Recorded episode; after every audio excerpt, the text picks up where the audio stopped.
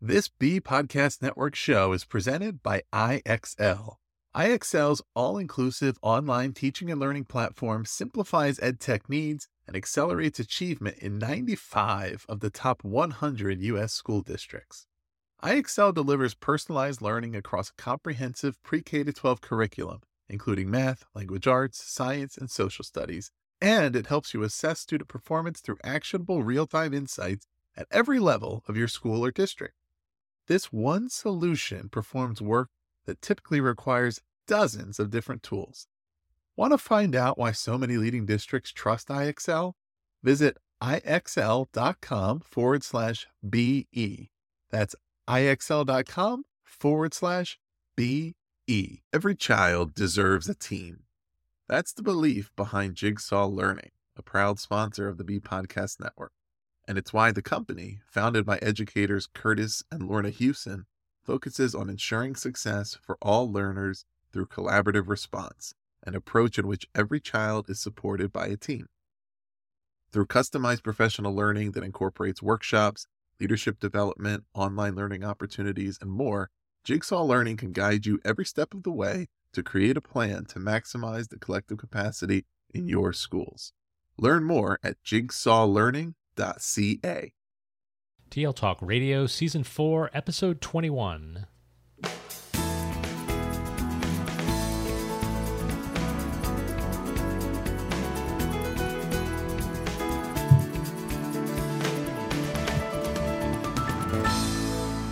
Welcome to Season 4, Episode 21 of TL Talk Radio, a regular podcast with Lynn Fuini-Hetten and Randy Ziegenfuss, where our goal is to engage you in learning, motivate you to share your work, and inspire you to lead for the change we need in schools for the digital age. I'm Randy Ziegenfuss. And I'm Lynn Fuini-Hetten. Good morning, Randy. Hello, Lynn. so today we're excited to talk with Daniel Whitt from Madison City Schools and talking about digital portfolios. He and some collaborators have really developed a collection of resources that uh, we came across across, and we were so fascinated by. We reached out to Daniel to see if he'd be willing to share some of the thinking and work behind the development of this major project. So, a little bit about Daniel before we get started. He's currently the Instructional Technology Coordinator for Madison City Schools in Madison, Alabama. He's a native from Alabama, but his early childhood was spent pursuing music production and filmmaking in New York City. He spent his early years in education teaching language arts and video production, which led to a heavier focus on facilitating adult learning. Now, nearly a decade into his career, he combines his passion for the needs of youth with his technical and creative skills to help solve complex problems in the world of education. With a keen sense of the future, Daniel advocates for student voice, global awareness, and access equity as precursors for change. He's an ADE educator and a TEDx speaker. All right. Welcome to the show, Daniel. Thanks for having me, Randy and Lynn. I appreciate it. Oh, we're excited to uh, dig into this work. It's uh, very inspiring from from our roles here uh, in a school district as a superintendent and assistant superintendent, trying to bring about this transformation of schools and this idea of digital portfolios uh, is definitely something that interests us, and I know it interests uh, many of our listeners as well. So let's Great. start sort of at the 35,000 foot level. Why digital portfolios? Before we get into some of the nuts and bolts of what's going on in Madison. Well, I think we could do an entire episode on why, um, and and a lot of it is is speculation. You know, um, but I'm gonna I, am gonna speculate pretty heavily today, but try to back it up with some evidence. Um, if you pay attention to Marc Prensky's most recent work, um, he talks a lot about transitioning into what he calls an accomplishment culture in schools, and I, I suppose you would kind of put that up against what we would call an achievement culture in schools. Though the words achievement and accomplishment do seem like syn- uh, synonyms and I guess they would be in a thesaurus. I think in education we all know that the word achievement is uh, has some baggage associated with it. I, I always associate it with test scores and data and spreadsheets. Um, my time spent in middle schools and high schools uh, has led me to believe that numbers and data and spreadsheets are a little bit less useful than we formerly thought, especially when considering what our kids are truly capable of doing. Not bubbling in stuff on a sheet of paper, but what they can actually do. Mm-hmm. And as Marc Prensky would put it, how can they improve their world? So I think the biggest argument for why digital portfolios is that as we move toward a, a culture of accomplishment where our kids are really completing complex world improving tasks, we're not going to have a way to show growth if we don't embrace digital portfolios and start to tackle it K 12. Um, start to show growth from early childhood development all the way up through graduation um, so that the kid can see his or her improvement, um, but also so that school staff, teachers, parents, and partners can also see um, how much the child has grown as a world improving accomplisher. Um, and that's something that a spreadsheet will just never be able to record for us. So it's this idea of boiling down uh, a student to a, a, number.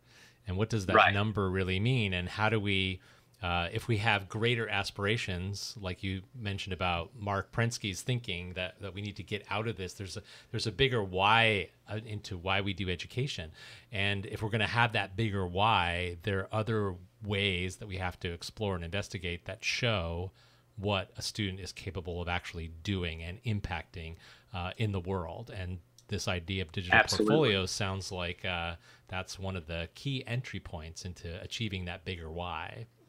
I, I, think so, and and I, and I'm not suggesting that we do a total 180, um, but I am suggesting that we we attempt to balance the the children's experience in school um, with digital portfolios and everything that that entails. I'd also like to just toss in here that this is not a terribly new concept. Uh, while digital portfolios are are pretty new, portfolios in general are not new, and accomplishments certainly aren't new in fact, prior to the sort of industrialized model of education that we found ourselves in, we were an apprenticeship culture. Uh, the human race was full of apprenticeships, full of mentorships, and full of things um, that would lend themselves more to the accomplishment category as opposed to achievement. So, really, what this is is sort of a return to the post industrial or to the pre industrial model of education and maybe blending these two together to give birth to some new thing, whatever the next step, the next major iteration of education is. So, you've worked with some colleagues and you've been really deliberate about creating resources for others. And um, we've linked those resources, uh, particularly your Google Drive folder, in the show notes for our, our listeners to access. Um, so why? And we also linked the documentary, which was really interesting to see as well. Why? Why is it important for you to um, be so deliberate about creating and sharing these resources? Um, so you know, I'm not I'm not going to diss too hard on things like teacher pay teacher, but um, you know, we have this great internet thing now, and we all can be content creators. And there's absolutely nothing holding us back financially or otherwise from sharing our best work with the world. And I think it's our responsibility as progressive educators to inspire each other, to inspire everyone else who's attempting to do this uh, similar things to what we're doing. Um, but I guess more to the point, I think it's our responsibility to share the resources that we have found um, and proven to be worthwhile for the development of students. Um, I've always felt a pretty strong responsibility in that domain, um, and my partners have too. Um, Molly Bounds is my closest partner here uh, in the digital portfolio effort. And Natalia Dooley was a major force um, in developing a lot of the content that you see, and a lot of other teachers and students. Um, I'd be remiss if I didn't mention Christian Arnsbarger. He's currently a senior in high school. Um, and for the last two years, he has been helping um, develop the, all of this content. In fact, he edited the documentary almost single handedly. Wow. and so and, and, sort of the the super meta part of this is that his work with the digital portfolio documentary and the resources that we've developed is now in his digital portfolio mm, mm-hmm. right and it's helped him get scholarships to SCAD mm. so i mean this is you know we're trying to prove it by doing it mm-hmm. um, and I, I also feel like digital portfolios are kind of a big bad beast in a lot of educators minds they all see they tend to see the worth of it um, and and how it might help them approach the future of education uh, with their kids. But a lot of times it, it's sort of a mystical domain, right? Um, how do I get started? What is this about? Do we just take papers and scores and resumes and put it on a website, or is there more to it? Um, how do I make movies with my kids? How do I uh, how do I prioritize reflection with my kids? All of these things are questions that teachers have. Um, and we felt like we had three years of solid experimentation and experience under our belt. And somebody had to tell the story. There was a lot of talk about it, but there weren't a lot of resources out there. Mm-hmm. So um, we're firm believers that educators should share their best work for free. Mm-hmm. So what I what I love about uh, the story is that this is a practitioner story and um, you've you've studied your practice and you've come up with a plan, a way that other people interested in digital portfolios can start from the beginning and take it all the way to the end. Uh, and you've shared that in the Google Drive again, like Lynn said, which we'll share in the show notes. So be sure to check those out. Um, so walk us through the different stages of how you've. Uh, sort of refined your process and how our listeners might get a sense of what is the process of implementing something like this? okay. So um, the first thing you'll notice when you hit the Google Drive folder is that there are seven primary phases that we have designed, and they all start with S, uh, just to kind of keep it keep it simple for people and help it be memorable. Um, the I, I, think the most important thing to say first is that uh, the ironic part here is that we go a good number of days with kids without ever touching technology. Um, the digital portfolio process is a lot less about technology than it is about prioritizing reflection and focusing the kids on their passions and their true like real life goals. And so uh, stage one is called start and we we we kick it off with a large group of kids. A lot of times we we get a cafeteria or an auditorium and it's it's just kind of a pep rally for what this is about to become. Uh, most kids that we work with have never even thought about portfolios before, especially as we go deeper down into the fourth and fifth grade levels. Um, and so we do a kickoff where they uh, use a concept map to explore the giantness of who they are. Um, they take this concept map and they all look different, and there are no rules except uh, except that they have to get as much about themselves onto a sheet of paper as possible. So it's a lot of paper and pencil, a lot of talking, a lot of collaborating, a lot of thinking. And then even once we get into phase two, um, which is arguably the most critical phase called um, called uh, structure, is that's when students begin to think of themselves and the largeness of their identity in in smaller categories. So compartmentalizing one's selfhood is a real challenge, and we've done this we've done the same type of work with third graders and we've done it with our administrators including our former superintendent and it is just as challenging if not more challenging for the adults um, so once they take the hugeness of self and, and try to start compartmentalizing it um, using some simple graphic organizers that we've developed then we introduce technology um, because it takes a lot of thinking and doing and drawing and all that stuff to even begin to understand what the website could look like. Um, and and I think I think it's it's a good time to to mention here that that's really all we're doing here is we're building a website about oneself. Um, and so once that's all done, they can take those categories from the graphic organizer, and those categories become the navigation backbone for their website. Um, and once they build the backbone out, now we can start to fill it with content you know now we can start to have really meaningful conversations with our kids about what type of content would best represent their passions their skill sets their hopes for the future and so forth. Um, and then the rest of the phases are really just sort of iteration phases right? To improve the website over time and to create long-term goals for each student. Um, and we do not support publicly any specific platform, right, to build these things with. And even if we did, six months from then, uh, it would become obsolete or there would be something even better. Um, but I, I, would like to just mention that we've had a lot of success um, at various grade levels. With um, at the earlier grade levels, we've had success with Seesaw. Um, we've seen some success with Class Dojo as they approach middle school, we've seen a lot of success with Google Sites and Weebly. Um, students are really capable of doing that with very little instruction.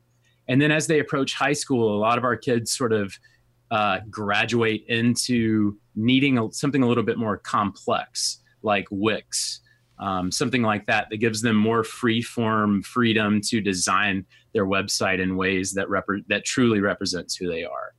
Um, so yeah, that's that's kind of it in a nutshell. So, just curious, did you develop those phases? I, I, I think you said you basically named them and kept them all the S's to keep it simple. Were they based Yeah. on anyone's framework, or were they really just a result No, of the evolution of your practice? This this is honestly 100% um, uh, the brainchild of us Mhm. over time and our kids and our teachers. Um, I remember we developed the names of the phases on the back of a placemat at a restaurant in Birmingham, Alabama, while we were eating dinner. We've had those Um, and- moments. Napkins. Yeah, sure. I mean, those those are the best moments, right? Mm. Um, and and the reason for that is that there just isn't a whole lot of public thinking out there right now Mhm, about this. And if there is public thinking, it looks a lot like a blog post, not a platform, not a strategy, not Mhm. a list of phases. mhm, mhm. Um, and so, because there wasn't a whole lot of thinking, we had to do a lot of original thinking. Um, and it evolved really slowly, and it evolved because of a lot of failures and a lot of successes, right? So, what we've tried to do is keep these phases and the entire structure of our ideas as open ended as possible so that educators can take it and run with it in the way that they see fit um, without feeling like they're subscribing to a program Mhm. um, I don't know how you guys feel about it, but I feel like educators are programmed to death, right? So we're not trying to sell a program; we're just trying to supply a basic backbone and Mhm. thinking strategy Mhm. for, for teachers. So you mentioned that you experienced successes and failures along the way as you've developed this over multiple years with your colleagues. Um, what did what are maybe some examples of barriers or challenges that you've seen along the way that you could share and um, talk to us about how you navigated those? I could get pretty deep and dark about this one. I'll try to keep it light. Let's not Um, scare I- anybody. yeah, right. I, I will say the biggest the biggest barrier, the biggest obstacle, I would say, is that um, we are still an achievement culture. hmm we are still uh, educate public education is still very much a culture of numbers um, and so we're we're fighting a system um, a really old system and so even even in our district we have some some resistance you know as any district would and i think that's healthy because it it forces us to analyze our own goals and and rethink the way that we're um, doing things, or maybe the way that we're articulating our ideas, maybe even a better way to say that. Um, so that's the biggest barrier is that we're we're tackling a beast. You know, Mhm. um, we're changing significantly changing the foundation of education and the way to consider what our students need. That's one barrier. Mhm. Another barrier for us along the way was not quite understanding um, what our students were capable of doing um, in and so we had to rethink along the way how much instruction was necessary to get over certain hurdles and by that i mean we thought the easy part was going to be categorizing selfhood and all that stuff and the hard part was going to be designing a website. That could not be more false. It is Hmm. actually flipped.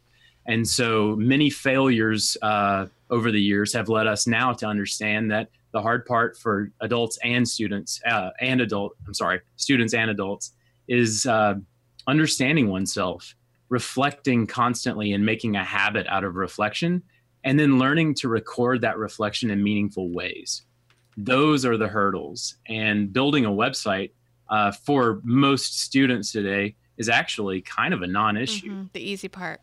yeah right So I think that idea of knowing oneself, um, as you were going through the stages, I was making this connection. Like this is a very personal process, and we talk Oh, about, yeah. you know, in education, the buzzword personalized learning.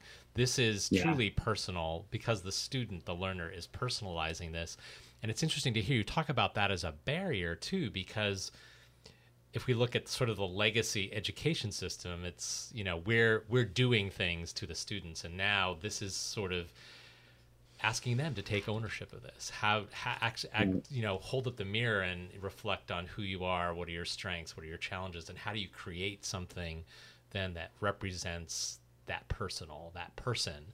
Um, and and we very much connect to that because one of the things that that we've been doing around here and if you've listened to any of the podcast episodes, you've probably heard this the idea of creating a profile of a graduate and then sure. what are the learning beliefs that help to support us get there. Um, so we've been thinking a lot about, you know, what are ways that we could break that achievement culture and um, move more in the direction of showing evidence of students um, meeting competencies around this profile.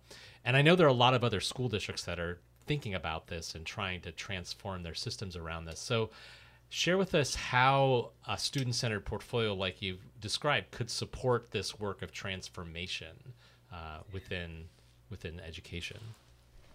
So, man, there's a lot of answers to this question. First of all, I think I think you know, like you said, personalized learning is kind of a giant buzzword. Um, it's like Ed, EdSurge's primary goal, right, is to is to help understand personalized learning. Um, and we talk a lot about uh, another giant buzz phrase is leaders of their own learning. Um, for obvious reasons, I mean, it's great thinking right now in education. I think digital portfolios are those things manifested in their purest form right now. At least it's the purest form that I've been able to uh, identify along the way. Um, and so that's one of the reasons that it's it's a little scary is because we say these things and we believe in these things but sometimes as educators when we see that um, tackling those ideas in their purest truest form um, sometimes that's a little scary because it's so different from our current practice. Um, what we have found is that especially if we start early with digital portfolios what we're really doing is developing a habit in our students and we've tried to whittle this down, and we talk about this a lot in the documentary. We've tried to whittle this down to a really basic mantra. And that mantra is show, then reflect. We have found that our students are primarily really great at showing. Um, thanks, Instagram, for that. Um, but maybe reflecting is something that they need a lot of work in, right? And so, if we can keep this mantra of show, then reflect, starting from kindergarten and having conversations with really young kids about what reflection really is and what it looks like, and how do we do it purposefully and habitually.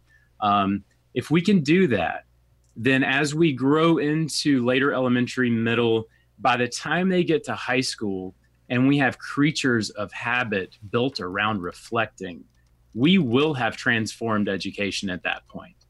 Um, I think the sometimes the sad part is that I feel like, man, we've done so much, but really we've only been doing this for about three years. And so we don't really know what it looks like yet. We don't know what a human being who's focused on reflection looks like as they age into high school and then into the workforce or into college. Um, but we do know that if we prioritize the time for reflection and and by that then digital portfolios we know that we will have balanced our students day mm-hmm. we know that each school day there's a little less focus on data a little less focus on standardized tests and standardized assessments and a little more focus on who the child is and what they want to do and anytime we can inject that purposefully into their school day that's a win in my book mm-hmm. um, and then that honestly that constant habitual reflection really helps students understand where standardized tests and where more traditional achievement culture education where that actually has some benefit in their lives. I think the hard part for kids is is is understanding where does this fit in the deeper sense of who i am and who i am to become. Um, and i think Marc Prensky would use that word become. I think that's he says the purpose of education is to become. Um, and so that's one that's one giant way that digital portfolios can help the transformation of education. It's very much a concrete real world everyday struggle. And it's this is not something you do at the end of the year. Um, digital portfolios are not something you do at the end. It's kind of like that common misconception about project based learning right? We'll just do learning like we've always done it and we'll tack on a major project at the end and that'll be your grade or whatever. Um, that could not be further from the purpose, the true purpose of project based learning.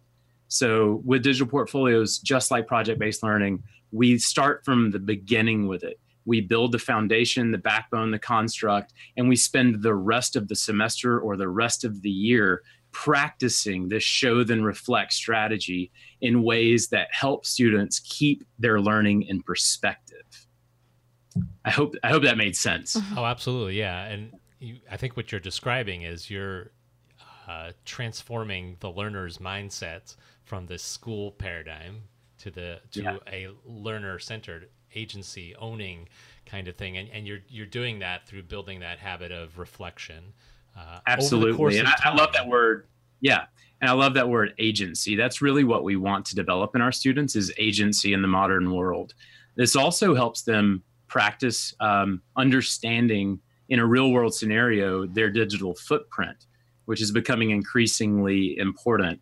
Um, I, you know, digital citizenship is it's one of those buzz phrases that I'm, I'm I'm a little tired of because our students don't really think of it that way. Um, we think of it that way as teachers, but they don't really think of it that way. To them, it's just citizenship, and I think that's something that we talk a lot about in the documentary.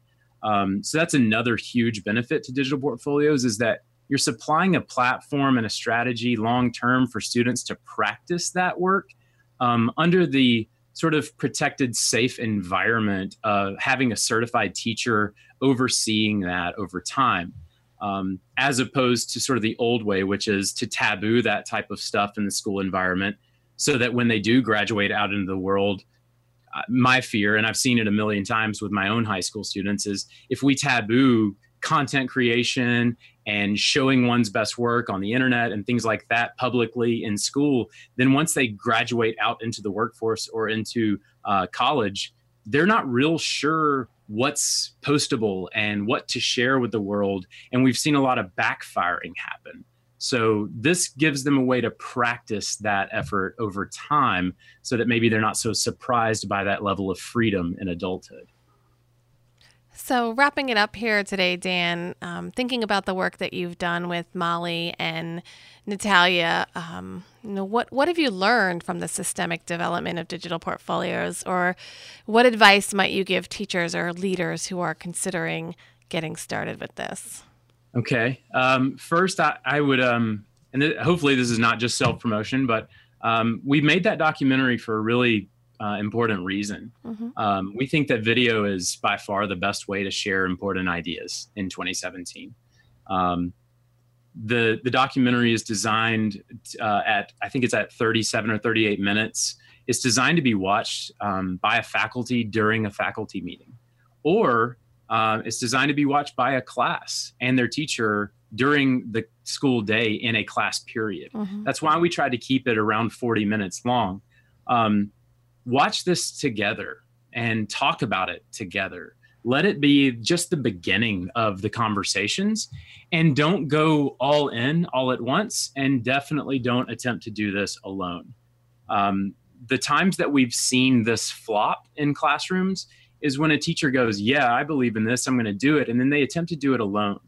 Um, it's really important that a teacher has at least one significant partner in this effort um, because it is so different, it is so new, and it is so strange. And even with our resources and our documentary and all that stuff, there's still going to be really specific failures to each group, right? And so a lot of times those failures can scare you away if you don't have a partner. Mm-hmm. So that's my biggest recommendation is find a like-minded teacher, find a support structure at your central office or your administration team and include those adults in the actual classroom time that you prioritize for portfolios. Don't just meet with them periodically, ask them to come in, invite parents in to have meaningful conversations with kids about who they are. Use these graphic organizers, especially in phase two, um, with lots of adults in the room. And I think that's really, really important. And the more you do that, and the more you share your story on Twitter or other places about how that's going, um, the more this will snowball and the less alone you might feel in your efforts. Um, so that's a really important thing, I think, also is just share your work. Mm-hmm. Don't keep it hidden away. Even if you think it's not going so well, share with the world in a blog post why it's not going well. And I think you'll find a lot of like minded educators out there in cyberspace and in your own building or district who feel the same way and who want to help because they believe in it. Thank you for sharing those thoughts. And we've talked before about the importance of a critical friend as you um, approach your everyday everyday life, everyday work, and tackle some new challenges to have someone to to reflect and learn with has been really Looks valuable. like you guys have found. Yes, we have. We have. We have reflected. We have reflected on that many times. So thank you so much for taking the time to join us today, Dan, and share your work along with the work of your colleagues Molly Bounds and Natalia Dooley. Absolutely. Thank you guys so much for having me. Keep doing what you're doing. Thank you. And you keep doing what you're Yeah. doing too. And thanks. I'll try my best. Thank so you. much. Yeah. So much for sharing. All right. So, in the show notes, we have linked many resources that Dan shared uh, and that we think you will find valuable. First, connecting to a TL Talk Radio Season 4, Episode 3 with Marc Prensky. You'll find the digital portfolio uh, documentary that Dan mentioned, also some articles and blog posts. Um, based on this work. And you can check out uh, Connecting with Dan, Molly, and Natalia on Twitter, and also take a look at their digital portfolio whole story, um, as long as as well as the link to the Google Docs drive. Each episode, we leave you with a question or two to think about with the idea of provoking some conversation. This episode's questions How would your learners benefit from the development of digital portfolios? And how can you further the conversation of learner agency and the development of digital portfolios in your district or school? If you've enjoyed today's episode, would like to comment or access any of the resources that we've shared, check out the show notes at tltalkradio.org and look for season 4, episode 21. That's all for now. We'll be back soon with another conversation featuring other innovative thought leaders. Thanks again, Dan. Thanks, Dan. Thank you. Bye bye.